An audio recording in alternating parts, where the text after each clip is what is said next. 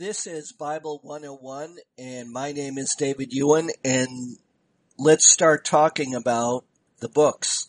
So today we'll be talking about Nehemiah, Esther, Job, Psalms, and Proverbs. So in Nehemiah, that's related to the city of Jerusalem, which is in bad shape, so Nehemiah rebuilds the wall around the city. In the book of Esther, someone hatches a genocidal plot to bring about Israel's extinction, and Esther must face the emperor to ask for help. Uh, in Job, Satan attacks a righteous man named Job, and Job and his friends argue about why terrible things are happening to him. In the book of Psalms, it's a collection of one hundred fifty songs that Israel sang to God and to each other.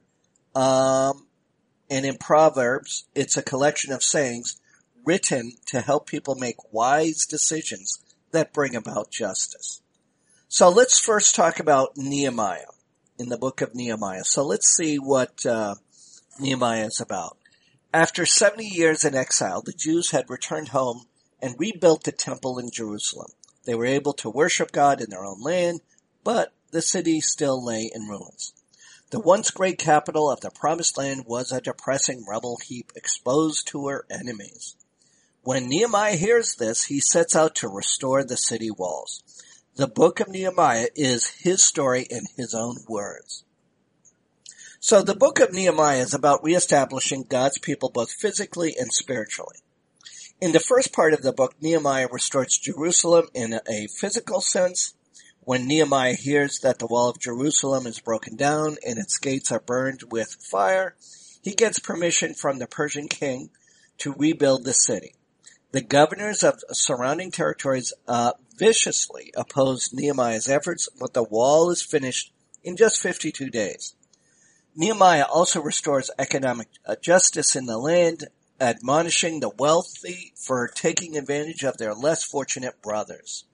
In the second section, Nehemiah and Ezra, Ezra, I should say, bring spiritual revival to Jerusalem.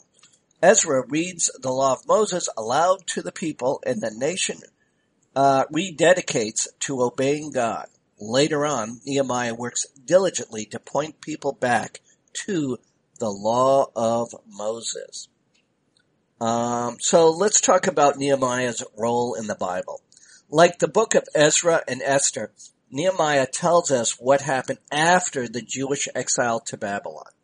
Israel has been disciplined and is now being restored to her land and her God. Nehemiah chronicles God's covenant relationship with Israel and even provides a sweeping overview of the relationship.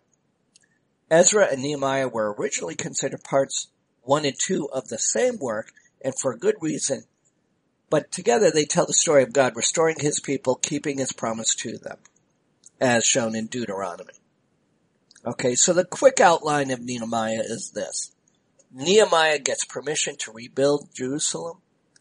Uh, the city wall construction begins. Enemies threaten construction. Nehemiah alleviates pressure on the poor. The wall is completed despite the enemy's plots. Um, and uh, that's essentially the overall summary. Um In the second part, we remember the law. Ezra reads the law to the people. Israel reinstates the Feast of Booths. Israel confesses sin and rededicates to God. There's a census of Jews in the land. The people worship on the wall. Nehemiah keeps aligning the people to God's law. Okay, so that's all I wanted to say about Nehemiah. Now let's go to Esther. So what is the book of Esther about? Basically, it's about courage, faith, betrayal, politics, plots of genocide. The book of Esther is a drama about how two Jews risked everything to save their people. The story is set in Susa, the capital of the Persian Empire. Not long ago, the Jews were taken from their land to live as captives in Babylon for seventy years. Um... God had brought a remnant of his people back to their homeland, but not everyone had returned. The Jewish people remained scattered across the Middle Eastern world, including a woman named Esther and her cousin uh, Mordecai.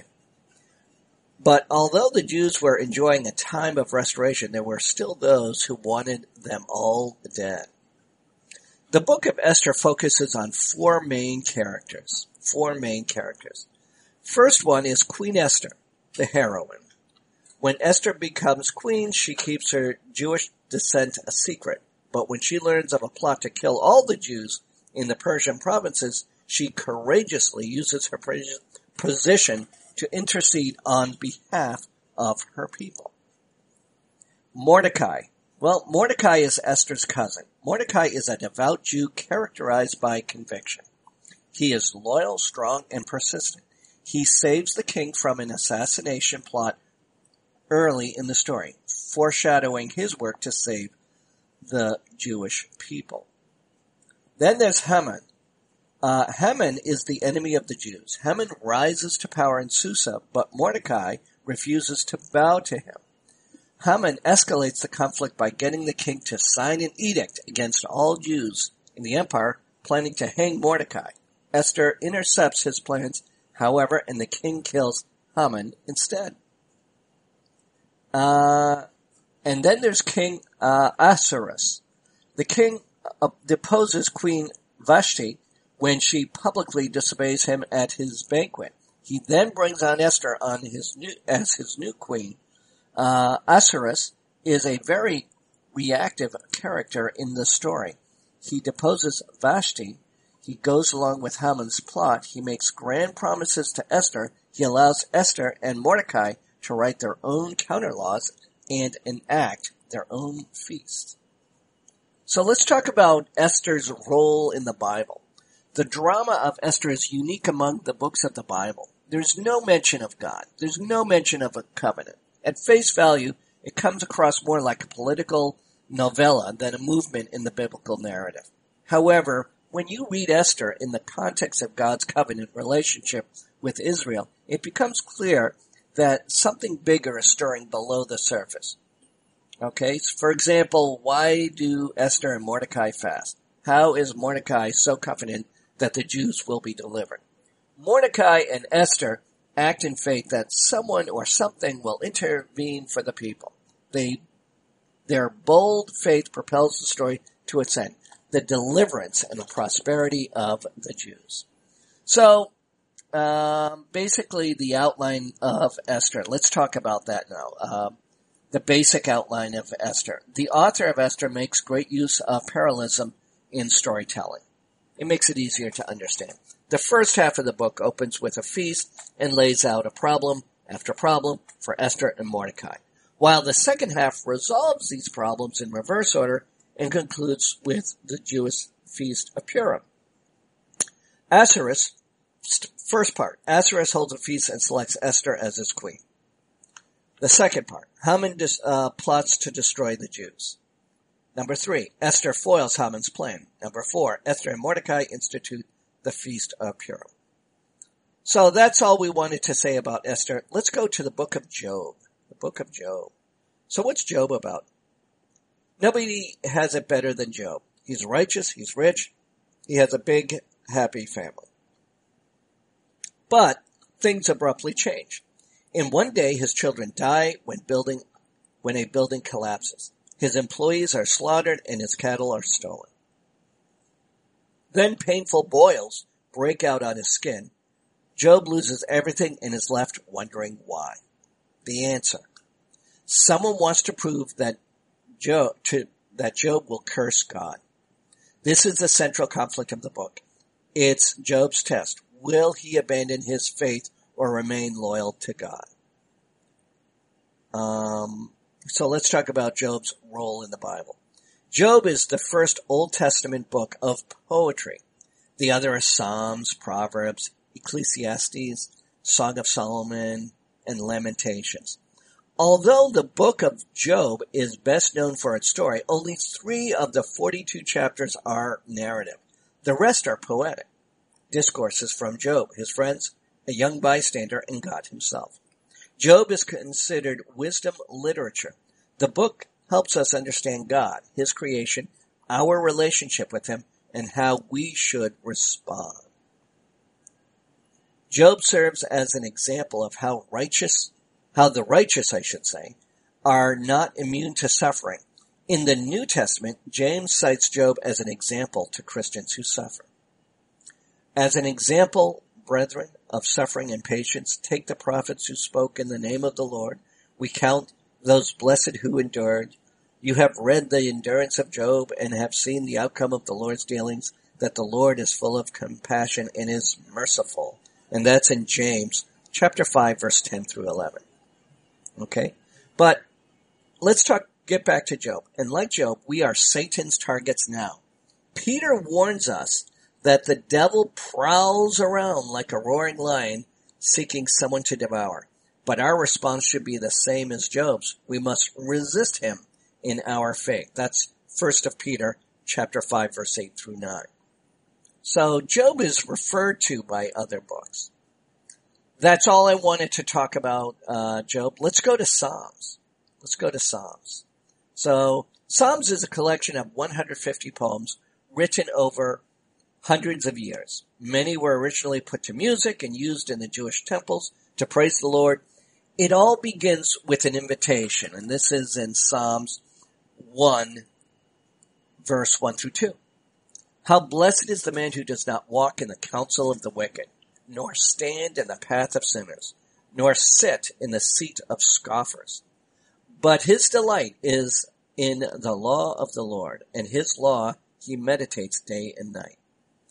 The man who meditates on the law of the Lord will be blessed, and by contrast, the wicked will perish. That's in Psalms one six. Why? Because God is king, and his Messiah will only will one day rule. Okay? So Psalms has it all. It has history, it has poetry, it has prayer, it has song, it has chant, it has prophecy. It has it all. Psalms runs the gamut when it comes to the kind of content covered in the Bible. The Psalms addresses every major Old Testament event. It talks about creation, God's covenant with Abraham, Isaac, and Jacob, the Exodus, the giving of the Torah, the conquest of the Promised Land, God's covenant with David, the temple in Jerusalem, the Babylonian captivity, and the return of uh, to Jerusalem. Psalms takes us through the spectrum of human experience and shows us that no matter what we go through, there is a God who listens to those who call on him. He walks beside us, goes before us, encamps around us, reigns above us, and dwells among us. So the structure of Psalms is uh, like this. It's really five smaller books in one. And since each of these smaller books is an anthology, there's really not a single narrative to follow through the book. However, there are a few things we can learn from the book structure. Um, the first part is mostly written by uh, King David and focuses on God's ability to deliver those who fear him. We see David pour out his heart to God, beg for protect, protection, and ask for help against his enemies. All of, all of, of all of the books, I should say, this is the most personal and has the feel of a one-on-one interaction with God. In book one, we see the Lord beside us during times of trouble. So this is basically Psalms one through forty-one. In uh, the second part, uh, Psalms forty-two through seventy-two, that really focuses on God as the mighty judge and king. He is the executor of justice on all nations and the rescuer of those who delight in him. In, in this second part, we see the Lord going before us to execute justice on his enemies. And in the third part, uh, Psalms seventy-three through eighty-nine, it's mostly written by the sons of Asaph, a family devoted to leading the people in worship of God in his temple. And you can learn more uh, about that in First uh, Chronicles chapter twenty-five, verse one. This book, this part of the book focuses on God's relationship with the whole nation of Israel, not just the psalmist. It emphasizes God's faithfulness, a faithfulness that spans generations. We see the Lord around us remaining faithful to his people throughout all generations. And in uh, the fourth part, that's Psalms ninety through one oh six, it directs our eyes to the Lord who rules over the earth. Several of these psalms begin with simply, the Lord reigns, or praise the Lord. Um, this part of Psalm shows the Lord above us, the kind of righteous God who deserves our worship and praise. Uh, in the fifth part, which is Psalms one oh seven to one fifty, we are called to thank him. He is our Savior, deliverer of God of all. Uh, here we see the Lord among us in his temple with his uh, people. Now let's uh, go to Proverbs. Let's talk about Proverbs. And Proverbs is about principles of wisdom, righteousness, and justice. The book of Proverbs is a collection of Solomon's wise sayings, with a few more wise men chiming in here and there throughout the book. Proverbs urges the reader to make decisions based on wisdom, justice, and righteousness. His sayings are sometimes direct instructions, sometimes general observations. Even today, Solomon is an icon of wisdom.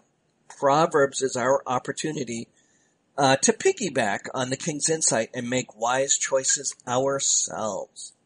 So the The quick outline of Proverbs is, um, the first part is to choose wisdom, uh, such as the excellence of wisdom, the drawbacks of folly, and wisdom calls. Okay. The second part is wisdom versus folly. The third part is life principles. The fourth part is wickedness, righteousness, and the similarities. And then the last part, uh, there's miscellaneous, uh, advice. So those are the five books uh, that we talked about. We talked about Nehemiah, Esther, Job, Psalms, and Proverbs. In Nehemiah, this is related to the city of Jerusalem, which is in bad shape. So Nehemiah rebuilds the wall around the city. In the second part, um, Esther, um, in the second book, uh, I should say, that we talked about today, someone hatches a genocidal plot to bring about Israel's extinction, and Esther must face the emperor to ask for help. So that's the book of Esther. Then we talked about Job. Okay, this is where Satan attacks a righteous man named Job, and Job and his friends argue about why terrible things are happening to him. Um, in the fourth part, it's a collection of one hundred fifty songs that Israel sang to God and to each other, kind of like a hymnal for the ancient Israelites. And then we started talking about Proverbs. Proverbs. It's a collection of sayings written to help people make wise decisions that bring about justice. And that is our discussion with Bible one oh one. My name is David Ewan, and this is the Resurrection Center.